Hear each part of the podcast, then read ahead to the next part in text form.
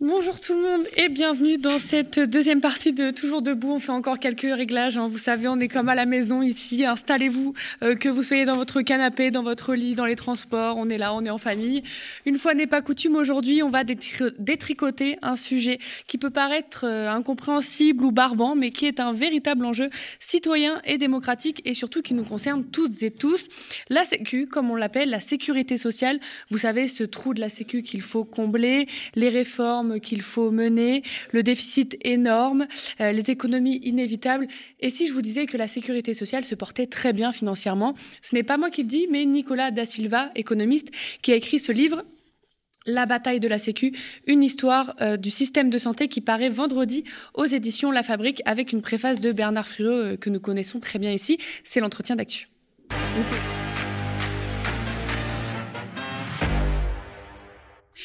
Bonjour Nicolas da Silva, merci de venir sur notre plateau, excusez-moi pour mourir. Alors je le disais en introduction, donc vous avez écrit La bataille de la Sécu, euh, une histoire du système de santé qui paraît vendredi aux éditions La Fabrique. Hein. merci beaucoup de venir. Et donc dans ce livre, vous nous tricotez un sujet dont on entend énormément parler dans les JT ou encore dans les repas de famille, vaste sujet. D'abord Nicolas, pourquoi s'attaquer à la Sécu?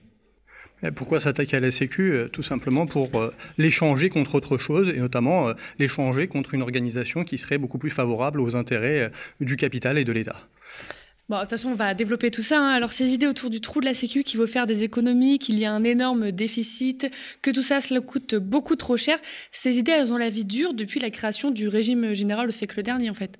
Exactement. C'est vraiment quelque chose qui est transversal à l'histoire euh, euh, de la sécurité sociale. Si on remonte uniquement jusqu'à 1945-46, mais même avant, euh, si on remonte jusqu'à la Révolution française, on nous dit toujours que euh, finalement une assurance sociale euh, publique euh, obligatoire, c'est toujours trop cher. Il y a des abus, on ne peut pas se la payer, on ne peut pas se le permettre, il y a de la concurrence internationale. Il y a plein de bonnes raisons toujours pour nous dire que la Sécu, ah, ça ne peut pas marcher. Mm. Pourtant, on l'a faite. On l'a faite dans le conflit, et c'est pour ça qu'aujourd'hui encore, c'est dans le conflit que euh, les gouvernements successifs euh, essayent, de la défaire.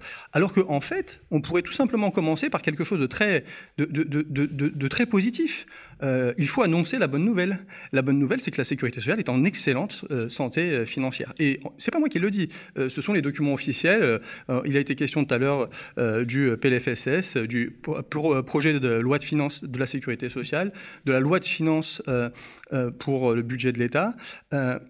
Dans ces documents, il est écrit que, la sécurité sociale est, en bonne santé. Pourtant, ce que font euh, les politiciens, ce que font euh, les médias mainstream, c'est dramatiser certains chiffres, ne pas parler des autres, pour justifier euh, la réforme. Et alors, qui dit le mieux euh, que la sécurité sociale est en bonne santé financière? Bah, C'est par exemple les agences de notation financière. Il faut savoir que euh, la sécurité sociale est financiarisée. Bah, justement, on va regarder, on va regarder un peu des, des, petits extraits qui nous montrent que, attention, il faut s'inquiéter, la Sécu va très mal. On va regarder. Le gouvernement accélère l'allure pour limiter le trou de la Sécu. Au centre des préoccupations, le fameux trou. Toujours aussi énorme. La situation est catastrophique, le trou de la Sécu ne cesse de se creuser. Pour la première fois en 1975, la sécurité sociale sera en déficit de 4 milliards et demi de francs. Je crois que les Français ne sont pas toujours conscients euh, du fait que la santé coûte cher et qu'il faut donc essayer de prendre en charge ces dépenses pour les économiser au maximum. Une liste de 1280 médicaments qui seront désormais moins remboursés qu'auparavant. Les médicaments touchés sont ces médicaments dits de confort, exemple les produits amaigrissants, certaines pommades ou gouttes pour les rhumes. Tous ces médicaments qui étaient remboursés à 70% par la sécurité sociale ne le seront plus qu'à 40%. Martine Aubry avait promis une bonne surprise pour aujourd'hui. C'est donc avec un certain plaisir qu'elle vient d'annoncer avoir atteint l'un des grands objectifs qu'elle s'était fixé. La sécurité sociale retrouve l'équilibre. 20 euros, c'est le prix d'une consultation chez le médecin. Depuis le 1er janvier 2005, chaque patient participe au coût de cette consultation à hauteur de 1 euro. La mesure adoptée pendant l'été 2004 vise à renflouer les caisses de la sécurité sociale. Le diagnostic est sans appel. Le dérapage des dépenses serait déjà de plus de 2 milliards. Alors pour la première fois en France, la procédure d'alerte a été déclenchée.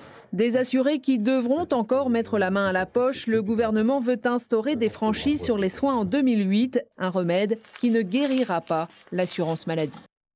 Alors, rentrons dans le sujet. Euh, on a entendu quelques, quelques petits sujets là. Nicolas, est-ce qu'il y a un énorme problème de déficit pour notre sécurité sociale en France? Pas du tout. Et pour le comprendre, il faut comprendre qu'il euh, y a une ambiguïté quand on parle de sécurité sociale. De quoi on parle? Euh, La plupart du temps, et c'est euh, ce dont parlent les extraits qu'on a vus, quand on parle de sécurité sociale à la télé pour dire qu'il y a des déficits en fait, on parle du régime général de sécurité sociale, c'est-à-dire de une partie de la sécu, une partie, importe, une partie importante, pardon, qui est celle qui concerne les travailleurs salariés pour la santé, la famille, les retraites. Mais c'est pas tout, parce que la sécurité sociale, ça peut aussi désigner l'ensemble des comptes sociaux qu'on désigne d'un point de vue de comptabilité nationale sous le, terme d'administration de sécurité sociale. Et quand on regarde le régime général, c'est vrai qu'il est souvent en déficit, euh, mais faut-il encore savoir pourquoi il est en déficit? Euh, Et la principale raison, c'est que si le régime de sécurité sociale, euh, le régime général pardon de sécurité sociale est en déficit, c'est pas parce qu'il y a une mauvaise gestion, c'est pas parce que les gens abusent, euh, c'est à cause des crises du capitalisme. Le cas le plus éclatant, c'est celui euh, de 2008-2009, avec la fameuse crise des subprimes qui nous viennent des marchés euh, immobiliers et financiers américains. entre 2008 et 2009, le déficit du régime général de sécurité sociale passe de un petit peu moins de 10 milliards à un peu plus de 20 milliards. Est-ce que entre, 2009 et entre 2008 pardon, et 2009, les gens étaient deux fois plus malades? Est-ce qu'il y a eu une horde de retraités qui sont arrivés et on a dû leur payer leur retraite? Pas du tout.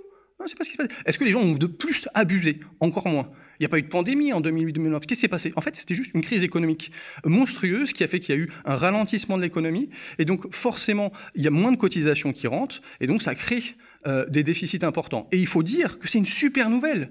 Heureusement que la sécurité sociale est là lorsque le, capitalisme nous envoie euh, contre le mur. Heureusement qu'elle était là pour que bah, on puisse continuer à verser des salaires, à prendre en charge euh, une, protection euh, publique de santé, etc., etc. Donc les causes du déficit ne sont jamais évoquées, et ces causes, c'est les crises du capitalisme, on pourrait parler euh, du confinement euh, de 2020, mais aussi la façon dont le gouvernement euh, et les, gouvernements successifs, pas celui-ci plus qu'un autre, gèrent ces crises. Et qu'est-ce qu'ils font depuis des années? Ils, ont tous le point commun de lutter contre le salaire, que ce soit le salaire net, comme on dit, ou les cotisations. Mm-hmm. Et en fait, cette lutte contre le salaire, cette volonté de faire en sorte que la part des salaires euh, dans, la, euh, dans, la, valeur ajoutée soit euh, contractée, bah, ça fait tout simplement qu'il n'y a pas de cotisation, il y en a de moins en moins. Il y, a, un autre aspect qui m'a énormément interpellé dans, le livre hein, que vous avez écrit, c'est que vous avez montré qu'en fait les recettes sont supérieures aux dépenses, donc c'est-à-dire que la sécurité sociale ou alors le, le régime général n'est pas du tout en déficit, mais que le déficit est créé par l'État dans le sens où, enfin, vous dites vraiment que ce trou de la sécurité est un mensonge d'État par rapport à une dette qu'on rembourserait avec euh, les cotisations par rapport à la sécurité sociale. Est-ce que vous pouvez nous expliquer ce point? Parce que je trouve qu'il est assez euh, euh, marquant pour montrer que le déficit, en fait, n'existe pas. Alors justement, juste, juste avant, je parlais du régime général, qui en fait connaît des déficits réguliers, c'est vrai. Et ce dont vous parlez, c'est justement quand on fait un pas en arrière, et qu'on ne regarde pas juste le régime général, mais l'ensemble des comptes sociaux. Quand on regarde l'ensemble des comptes sociaux, et il suffit de regarder le projet de loi de finances de la sécurité sociale, euh, en première page, il est écrit quoi? Il est écrit que ben, il y aura euh, cette année, comme l'année dernière, euh, un excédent euh, des comptes d'administration de sécurité sociale. Alors comment on explique ça? Bah Parce qu'en fait, la sécurité sociale au sens administration de, compte, euh, de sécurité sociale, c'est le régime général plus tout un tas d'autres trucs. Par exemple, le chômage, les retraites complémentaires, mais aussi, et c'est à ça que vous faites référence, la CADES. La CADES, c'est une institution qui sert à rembourser ce qu'on appelle la dette sociale. ce serait intéressant de revenir sur la genèse de cette chose-là. Mais et, et, en fait, l'énorme écart qu'il y a entre les déficits du régime général et la situation plutôt bonne de l'ensemble des comptes sociaux, elle s'explique notamment par euh, la masse des sommes qui sont versées euh, et qui sont euh, reçues par la CADES pour rembourser la dette sociale. Si je reprends mon exemple de tout à l'heure sur la crise financière, donc qu'est-ce qui s'est passé? Entre 2008 et 2009, le déficit double. Pourquoi? À cause des crises du capitalisme qui viennent des États-Unis en, l'occurrence, mais qui se sont développés un peu, un peu dans tout, enfin qui s'est développé dans tous les pays la sécurité sociale connaît un déficit. Que dit le gouvernement? Il faut faire des économies, il faut faire de l'austérité, et il faut rembourser comment? Non pas en augmentant les cotisations, non pas en ayant euh, une, forme de, de, fongibilité avec les fonds du Trésor euh, public, mais en empruntant sur les marchés financiers. Et c'est cette CADES qui, du coup, va emprunter sur les marchés financiers, dont on se rappelle qu'ils sont euh, en partie, si ce n'est complètement, les causes de la crise. On va leur emprunter de l'argent pour réparer la sécu qu'ils ont cassée. C'est incroyable. Hmm. Les irresponsables, ils sont au gouvernement. En 2022, regardez ce qu'annonce Européen, par exemple, le gouvernement dans le cadre, du, enfin Européen et le gouvernement dans le cadre du projet de loi de financement de la sécurité sociale euh, qui est examiné euh, dès demain matin d'ailleurs. C'est marqué le déficit des régimes obligatoires de base de la sécurité sociale et du Fonds de solidarité vieillesse atteindrait 17,8 milliards en 2022. En 2023, le déficit des régimes obligatoires de base et euh, du FSV, donc le Fonds de solidarité vieillesse, se résorberait à 6,8 milliards en très nette amélioration par rapport à 2022. Est-ce qu'on peut voir que en fait, la sécurité sociale, qui de base est normalement quelque chose de distribution de, l'État, etc., rentre sur un marché euh, capitaliste? Alors, euh, d'abord sur la question de la résorption du déficit. En fait, c'est un truc qui est tout à fait attendu. C'est un phénomène attendu. C'est-à-dire, en 2020, il y a le confinement. Le confinement, toute une partie de l'économie s'arrête. Euh, les cotisations ne rentrent plus. et on paye quand même les gens, on paye quand même les services de soins. Au contraire, même incroyable. On nous dit que c'est la crise, on nous dit qu'il n'y a pas d'argent à la Sécu. On nous disait en 2018, Emmanuel Macron a une infirmière qui lui demande de l'argent parce qu'il pleut à l'intérieur de l'hôpital. Il n'y a pas d'argent magique, parce qu'à la fin, c'est vous qui le payez, etc., etc. En 2020, on arrête l'économie et parallèlement, on étend les droits à la sécurité sociale en payant euh, aux gens les vaccins, en, généralisant euh, euh, les, tiers payants, etc. etc. Donc ça, montre bien que finalement, tout ça, c'était de la poudre de perlimpinpin, comme, comme dirait l'autre. Et donc, on voit que ce déficit euh, c'est un argument qui est vraiment un argument euh, pour réformer. Et exactement, c'est un des aspects qu'il y a dans le livre, c'est que l'État social, ce qu'il fait, euh, il réforme la sécurité sociale en prenant le pouvoir sur la sécurité sociale contre les intéressés, on aura l'occasion d'en reparler, pour faire quoi? Pour construire des marchés pour ces alliés politiques. Et il y a plein de, de, secteurs dans la santé qui voient des, des, marchés se développer et donc quoi? Le capital se développer. Certains d'entre eux, bah, c'est l'industrie pharmaceutique, c'est les complémentaires santé, c'est les cliniques privées. Mmh. Et donc, euh, en 2020, depuis 2020, on a tout à fait raison de euh, crier au scandale de la gestion de l'hôpital public, mais ce qu'on ne dit pas assez, c'est que pendant ce temps-là, bah, les cliniques privées euh, connaissent une tendance à euh, la concentration, à la financiarisation, et elles, elles ont des projets pour le futur, des projets pour notre futur. Et c'est contre ces projets euh, qu'il faut se battre. Justement, avec ces arguments de on a besoin de faire des économies, que vous nous montrez qu'en fait c'est faux, sont aussi ces arguments-là, ils sont aussi utilisés par le gouvernement pour soit réformer, soit réduire l'assurance chômage ou encore les retraites, parce que je, on fait un rappel, mais ça fait partie du budget global de la sécurité sociale. On regarde une courte vidéo de Bruno Le Maire, on revient juste après. Globalement, à chaque fois qu'on finance des déficits, c'est autant d'argent en moins pour financer nos services publics, nos hôpitaux ou les investissements qui sont indispensables pour la transition énergétique. Donc je crois à l'équilibre des comptes publics parce que c'est ce qui protège les Français quand ça va mal et ce qui nous permet d'investir quand c'est nécessaire. Est-ce que vous avez une petite réaction par rapport euh, aux propos de Bruno Le Maire? Alors euh, d'abord, moi je suis pas croyant, hein. je crois pas en l'équilibre des comptes publics. Enfin, on le constate. On, constate que la Sécu ça va, et on constate qu'il y a une façon euh, par le gouvernement de manipuler euh, les chiffres, d'en présenter certains plutôt que d'autres. Mhm. ce que Henri Stardignac, vous l'avez évoqué tout à l'heure, appelle un mensonge d'État, dire qu'il y, y, a un déficit de la Sécu pour de la sécurité sociale, pour pour réformer et pour bah, retirer retirer des droits aux gens, parce que c'est ça dont il est question. C'est que il n'y a, a, pas de problème Enfin, il n'y a pas de problème. Euh, la, sécurité sociale, d'un point de vue euh, euh, des, administrations de sécurité sociale, donc régime général plus tout le reste, ça va. Évidemment, si on voulait faire des économies, on pourrait. Mais les économies, elles ne sont pas là où on le pense. Elles sont là où je l'ai dit, par exemple les complémentaires santé, etc.. Et on pourrait généraliser, par exemple, l'accès aux soins en faisant d'économies à ces endroits-là, plutôt qu'en réduisant les droits par exemple euh, des retraités, euh, des malades, etc., etc. Alors je disais, il y a le projet de loi de financement de sécurité sociale qui va commencer à être examiné demain matin à l'Assemblée. Euh, il prévoit notamment une baisse de 0,8% des dépenses de l'assurance maladie, par exemple, ou encore résorber la caisse du fonds de solidarité etc. On va regarder un petit extrait, on revient juste après. Plus de dépenses et moins de recettes. Depuis le début de la pandémie, le gouvernement fait face à une équation impossible. Maintenir le budget de la santé à l'équilibre, alors que l'exécutif a dépensé sans compter durant toute la crise. Résultat, Un déficit record de la sécurité sociale qui s'élève désormais à 52,2 milliards d'euros. Historique et extrêmement inquiétant selon les propres mots de Gérald Darmanin, le ministre de l'Action et des Comptes Publics. 50 milliards d'euros de trou de la Sécu, on était euh, quasiment à la fin du trou de la sécurité sociale grâce à notre gestion. Effectivement, ce sont des chiffres qui peuvent donner le vertige. Donc on peut voir euh, tout ce qu'on vient de parler vient d'être illustré en quelques secondes. On peut voir vraiment cette obsession avec se maintenir le budget à l'équilibre. Alors euh, il y a un aspect dans votre livre qui est très intéressant, c'est qu'en fait ce fameux budget à l'équilibre c'est pas quelque chose d'inné. Euh, ça part en fait du plan Juppé de 1995-1996 dans la loi de financement de la sécurité sociale qui crée un budget de la sécurité sociale. Vous nous écrivez, on passe d'une logique de réponse à des besoins à une logique d'adaptation à une contrainte budgétaire. Plutôt que de constater et financer les besoins chaque année, il s'agit de prévoir une enveloppe à ne pas dépasser indépendamment de l'évolution des besoins. En fait, ça part de là. il faut maîtriser les dépenses. Ça vient de là. Ça vient même d'encore plus loin. Euh, dans, le livre, euh, j'essaye de, raconter une histoire qui, qui, part de la Révolution, mais si on veut euh, s'arrêter à l'histoire du régime général de sécurité sociale, il faut avoir en tête l'originalité du régime général de sécurité sociale.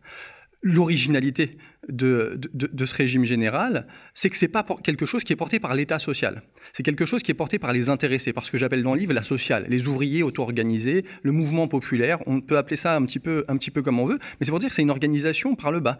C'est euh, dans les, dans les caisses euh, euh, de, de sécurité sociale, les, les, intéressés, cotisants, votent et décident eux-mêmes de, de la politique dans les conseils d'administration. Alors évidemment, l'État est tout de suite, dès le départ, contre cette organisation. Et ça, il faut vraiment l'avoir en tête. Souvent, on nous explique qu'en 1945-46, il y a une unanimité nationale pour faire la Sécu. C'est pas vrai du tout.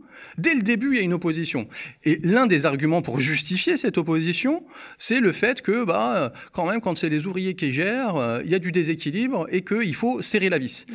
Et, ça, il faut pas attendre le plan Juppé, il faut pas attendre les années 80, le tournant néolibéral, il faut pas attendre tout ça. C'est dès le début. Dès le début, il y a une lutte massive contre le régime général, parce que le régime général, euh, euh, il donne le pouvoir, pour la première fois dans l'histoire sociale du pays, euh, aux, ouvriers d'une façon absolument incroyable jusque-là. Et donc, je cite cet exemple, mais il y en aurait d'autres, en, en, 1949, la Sécu a trois ans, hein, euh, on organise un débat à, la sécurité sociale à cause des déficits de la sécurité sociale. Partout dans les journaux, on nous dit oh les déficits monstrueux de la sécurité sociale. Le Figaro, euh, le même qu'aujourd'hui, hein, qui nous dit oui la sécurité sociale c'est un monstre euh, à cinq têtes qui dévore et allaite ses enfants, etc., etc. Donc beaucoup, beaucoup, beaucoup de débats, beaucoup de discussions, beaucoup de critiques tout de suite de la sécurité sociale pour dire qu'il n'y a pas d'équilibre. Et dès le début, L'une des volontés des députés, de certains députés en tout cas, euh, c'est d'étatiser la sécurité sociale. Qu'est-ce que ça veut dire?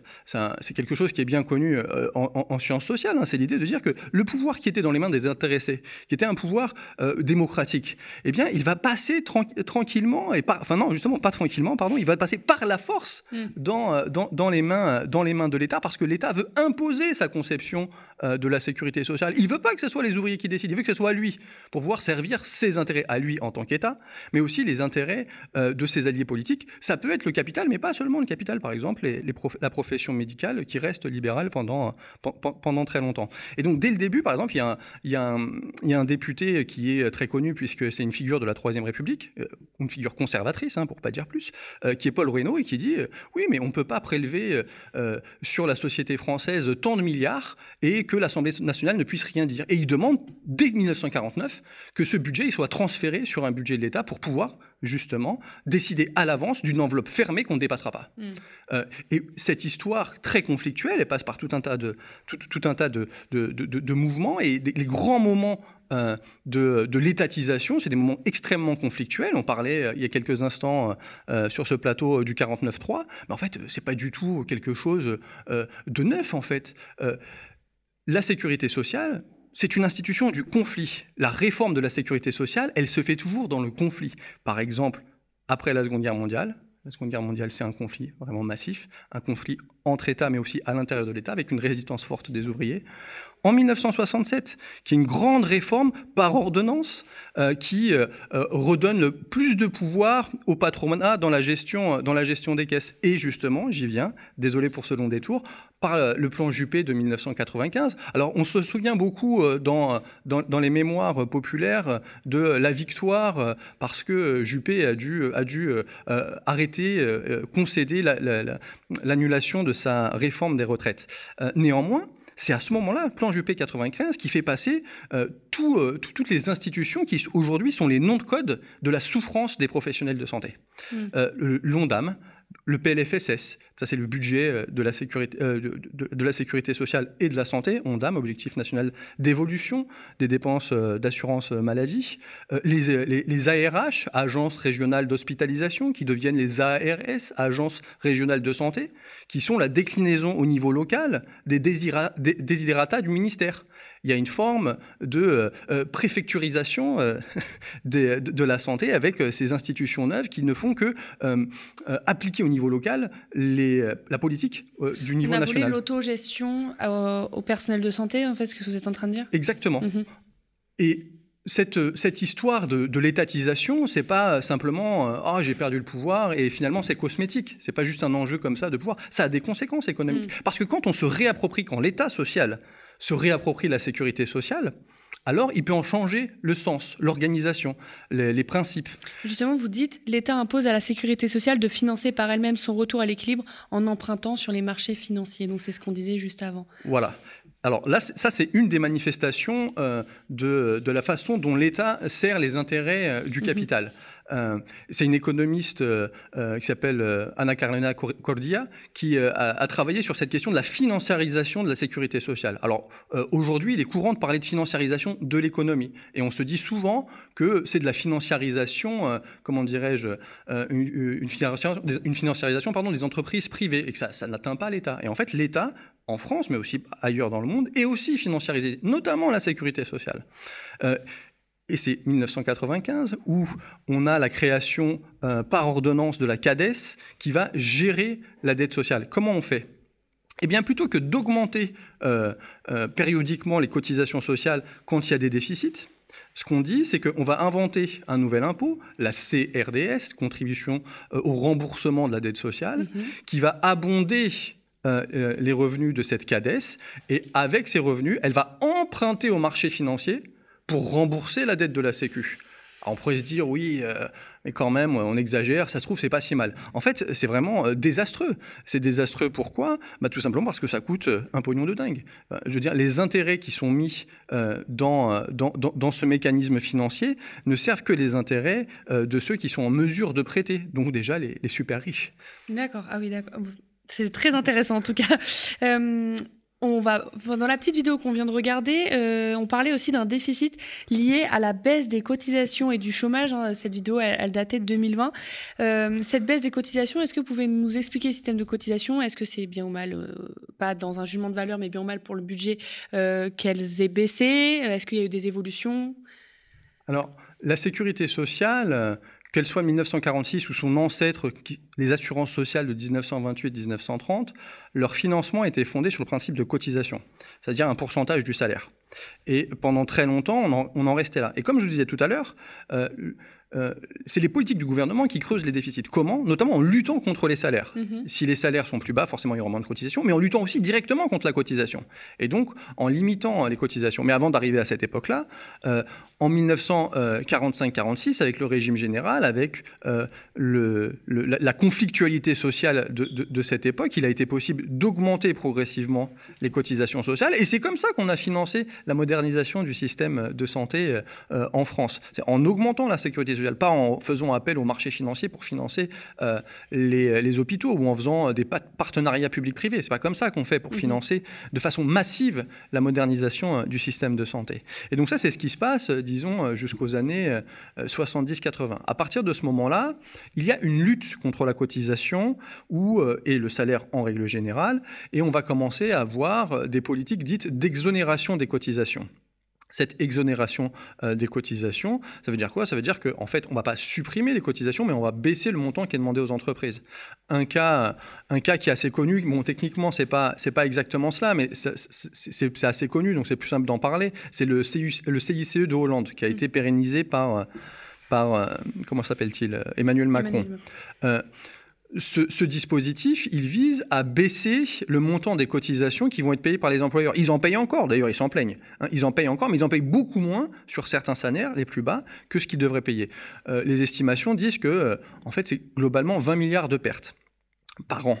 Euh, et alors, l'argument qui est sorti pour, pour, nous défendre ça, c'est de dire oui, mais comme ça, on baisse le coût du travail, les entreprises vont embaucher plus. En fait, tout ça ne marche pas. Mais ça n'a pas fonctionné. Les études. Il y a eu un rapport de France Stratégique et sous Matignon qui a montré que ça n'avait. Euh, Exactement. Voilà, que ça n'avait créé aucun emploi. On en a pas mal parlé aussi d'ailleurs sur cette antenne.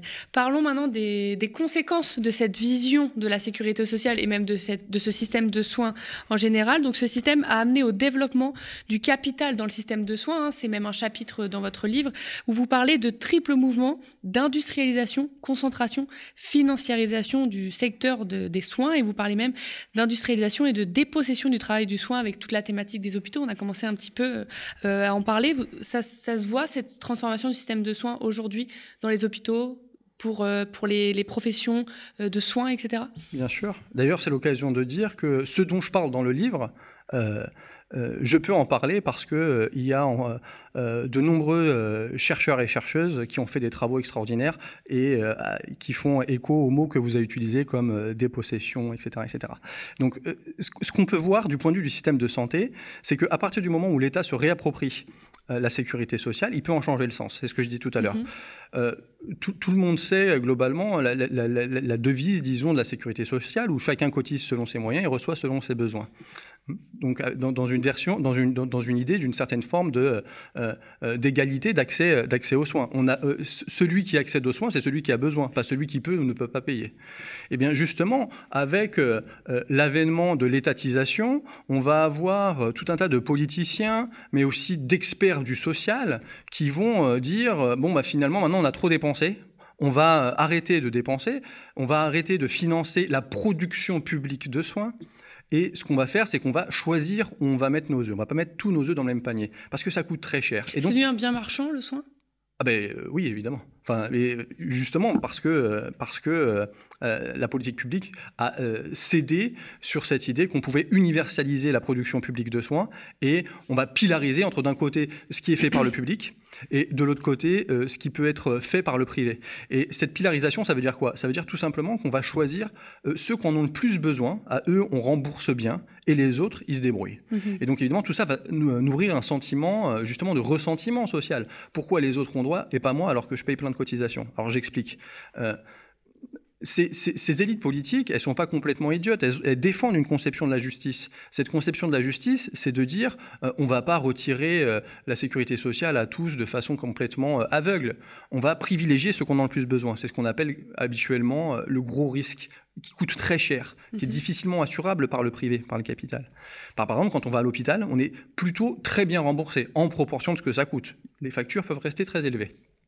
Quand on est très malade, il y a des dispositifs qui s'appellent affection longue durée. On est très bien remboursé à 100%. Quand on est malade, euh, à cause de son ALD et pas d'autre chose. Les factures peuvent aussi rester très élevées. Quand on est très pauvre, il est possible d'avoir euh, des filets de sécurité. La couverture santé solidaire, avant ça s'appelait la CMU euh, ou l'ACS. Hmm.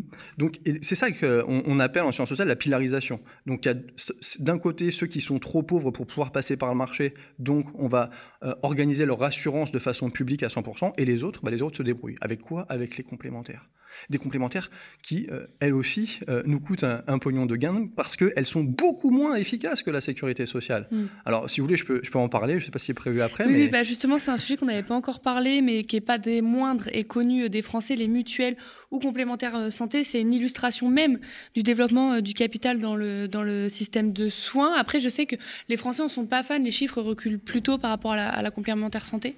Alors, ce qu'on sait, c'est que indépendamment euh, euh, de ce que peuvent dire les politiciens, les médias euh, mainstream, il y a un fort attachement euh, de la société française à la sécurité sociale. Mhm. On ne veut pas s'en débarrasser pour autre chose parce qu'on voit bien que ça marche bien. Alors bien, évidemment, on voit bien, ça c'est des études de- de- de, euh, qui, qui sont faites, hein, qui, qui- qui disent ça dans des enquêtes, dans, dans des enquêtes d'opinion. Euh, donc il y, a, il y a cet attachement. Néanmoins, face à cet attachement, la politique publique, elle généralise et elle organise le marché des complémentaires. Alors c'est un petit peu plus, comment dire, je, je vais, je vais utiliser ce mot, c'est un peu plus vicieux que ce que vous dites. Parce que sur les questions des complémentaires, il y a des acteurs différents qui entrent en jeu. Euh, il y a des acteurs qui sont à but lucratif, donc le capital.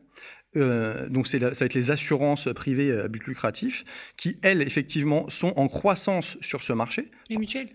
Non, les complémentaires. Alors les complémentaires, justement, il y a trois trucs. Il y a les assurances qui font, qui font du profit. Mhm. Il y a les instituts de prévoyance qui ne font pas de profit et les mutuelles. Voilà, ouais. La mutuelle, alors j'en parle beaucoup dans le livre parce que euh, la mutuelle a une histoire glorieuse de subversion euh, face aux institutions du capitalisme. Mais aujourd'hui, c'est plus du tout le cas. Aujourd'hui, la mutuelle agit comme n'importe quel assureur privé à but lucratif. La différence euh, étant qu'elle n'a pas de but lucratif. Alors, ces complémentaires, quelles qu'elles soient, euh, évidemment, elle joue le jeu des assurances privées parce que ce qu'on observe sur le long terme, c'est que la place des assureurs privés à but lucratif capitalistes augmente dans le marché. hein. Euh, euh, de plus en plus, elles réussissent à prendre des parts de marché aux mutuelles sans but lucratif. C'est pour ça que c'est vicieux. Et, et c'est pour ça que quand on, on défend l'extension de la sécu, on nous dit mais oui, mais les pauvres mutualistes, ils sont gentils. Oui, enfin ils sont gentils, mais ils sont en train de perdre du marché. Et en plus, ils agissent comme les assurances privées, euh, les, les assureurs privés à but lucratif. Donc, euh, d'une certaine manière, les, les mutuelles aujourd'hui, c'est un cheval de Troie du capitalisme sanitaire. Euh, en tout cas, en ce qui concerne les, les- les assurances santé.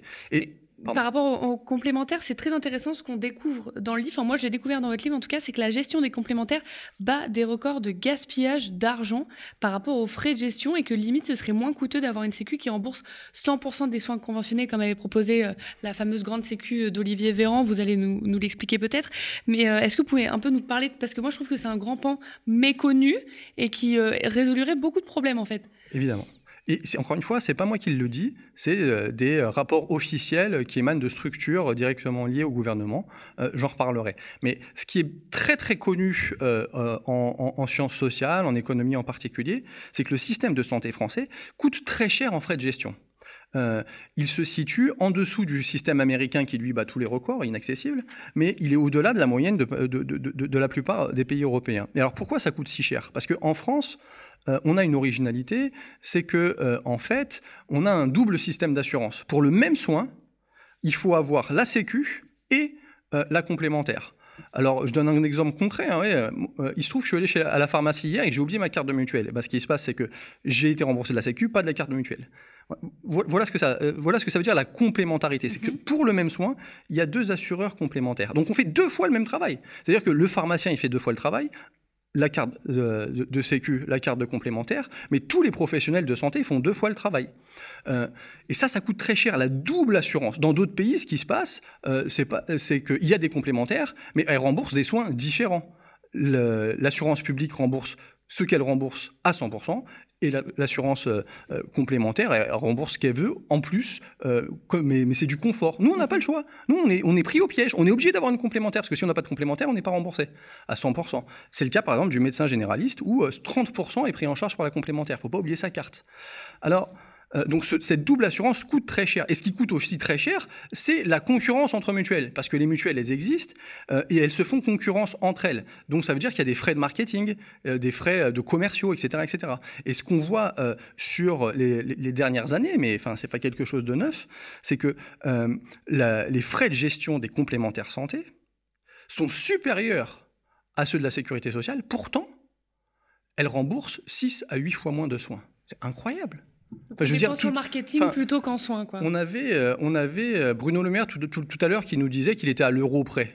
Et- Était à l'euro près, euh, supprime les complémentaires. Hmm. Et d'ailleurs, c'est pas moi qui le dis encore une fois. C'est euh, par exemple le rapport euh, cette année du HCAM, du Haut Conseil sur l'avenir de l'assurance maladie, Oui, qui n'est pas une institution très radicale. hein. C'est un hmm, qui a sorti un rapport dont un, euh, un, des, un, un des, pi- un des scénarios d'évolution du système de santé euh, consistait à étudier le fait que la Sécu rembourse 100% des prix administrés. Hmm. Donc euh, ça veut dire voilà, le médecin est remboursé à 70% par la Sécu, euh, à 30% par les complémentaires. Bah là, ça serait 100% par la Sécu. Mm. Éventuellement, si le médecin fait des dépassements d'honoraires, la, la complémentaire peut venir. Donc c'est ça la réforme Oui. euh, dite à l'époque de la grande Sécu. en faisant ça, une grande radicalité. Euh... C'est pas non. D'ailleurs, avec un collègue, on vient d'écrire un texte qui s'appelle la petite réforme de la grande sécu, oui. parce que finalement, c'est pas très important comme réforme. Euh, c'est simplement, c'est simplement supprimer quoi. la complémentarité. Ouais. Il resterait plein de problèmes. Il resterait toujours des fuites dans les toits des hôpitaux. Il resterait toujours des dépassements d'honoraires. Il resterait toujours les, coûts de l'optique, du dentaire, qui sont extrêmement élevés et qu'il faudrait réguler. Euh, les, les, comment dire, euh, enfin, tout un tas de problèmes resteraient. Néanmoins, ce serait une grande amélioration pour plein de gens. Euh, et aussi un gain économique. Euh, donc ce rapport, euh, euh, à, l'intérieur de ce rapport, il y a une estimation qui est faite par les services statistiques du ministère qui nous explique que ça coûterait au pouvoir public, à, l'État en règle générale, entre des soins qui sont payés en plus et des impôts en moins qui seraient payés par les complémentaires, 22 milliards. On se dit, oh là là, qu'est-ce qu'il nous dit, lui? Encore 22 milliards de plus? Sauf que faut pas oublier que d'un côté, ça coûte 22 milliards, mais de l'autre côté, il y a les économies qu'on ferait euh, en ne payant plus notre complémentaire. Mm. Euh, et si on ne paye plus notre complémentaire et qu'on regarde la balance dans les deux, en fait, on gagne 5,4 milliards. C'est l'estimation euh, du, du, Haut Conseil, enfin des services statistiques du ministère. 5,4 milliards. Enfin, je veux dire, ouais, c'est un peu plus que l'euro de Bruno Le Maire, quoi. Exactement. Donc, s'il veut faire des économies, il sait comment, comment, comment, euh, comment on peut en faire. Et tout ce qu'on vient de dire, là, même si on a essayé de passer euh, vite sur certains sujets, ce qui est assez frustrant, mais bon, si on veut aller plus loin, on peut lire le livre dans, dans son entièreté. Mais tout ce qu'on vient de dire, ça quand même engendre un, un, accès complètement inégal aux soins, même si vous nous parliez que, en fait, pour les plus pauvres, il y a quand même l'assurance de l'État. C'est une chose à saluer malgré tout. Alors, euh, évidemment, il y a plein de choses à saluer malgré tout. Hein. Enfin, je, je conteste pas ça du tout, euh, au contraire. Néanmoins, euh, il y a des trous dans la raquette. Mm -hmm. euh, parce que même si des dispositifs existent, ça ne veut pas dire que les gens recourent à ces dispositifs. Le, le, dispositif de cou couverture santé solidaire, bah, tout le monde, enfin les, les, gens qui, ont y accès, qui, ont, qui y ont accès, pardon, bah, ils vont pas tous le, le, demander. Et c'est vrai pour Puis tous les, les minimums sociaux. C'est même pas les Puis classes plus, il y a des moyennes, les smicards, ils, ils, ils Exactement, il y a des effets de seuil qui sont terribles pour le lien social. Mm -hmm. Pourquoi toi tu as le droit et moi j'ai pas le droit hmm c'est terrible pour le lien social. Et, et c'est pour ça que la, la, sécurité, le régime général de sécurité sociale, quand il est créé en 45, il est créé sur ce principe. C'est l'accès égal. Mm -hmm. Parce que justement, ça renforce le lien social. Euh, et euh, justement sur cette question-là, de, des inégalités, bah, il y a de plus en plus d'inégalités. On, on, il y a des enquêtes qui nous montrent que désormais, il y a des phénomènes de non-recours aux soins pour raisons financières. Oui, par exemple, si je ne vais pas chez le dentiste parce que j'ai peur d'y aller, bon, c'est mon problème. Mais si j'y vais pas parce que j'ai peur de ne pas pouvoir payer, ben ça c'est un vrai problème. Et donc ce recours au, euh, non-recours aux soins pour raisons euh, financières euh, a tendance à être de plus en plus documenté euh, par la littérature économique et bah, ce qu'on connaît, hein, les déserts médicaux, tout un tas de choses qui font qu'il y a de fortes inégalités sociales d'accès aux soins et des inégalités territoriales d'accès aux soins. On va terminer donc c'est dans le livre la préface est écrite par Bernard Friot qu'on connaît bien ici, qu'on a reçu ici plusieurs fois.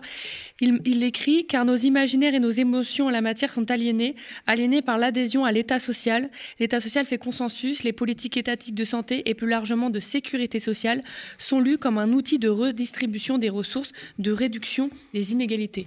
Est-ce qu'il faut continuer à idéaliser ce fameux État social qui est largement partagé comme une idée où on est tous là en mode merci, vive la redistribution, vive l'époque de la Sécu, surtout que beaucoup d'entre nous n'étaient pas encore nés?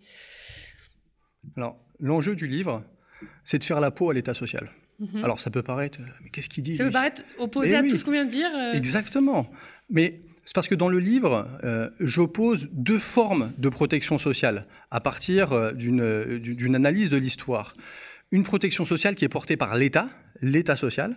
Et en fait, on peut voir que l'État social, ça, ça grossit à des moments tragiques. En fait, l'État social en France naît après les guerres mondiales.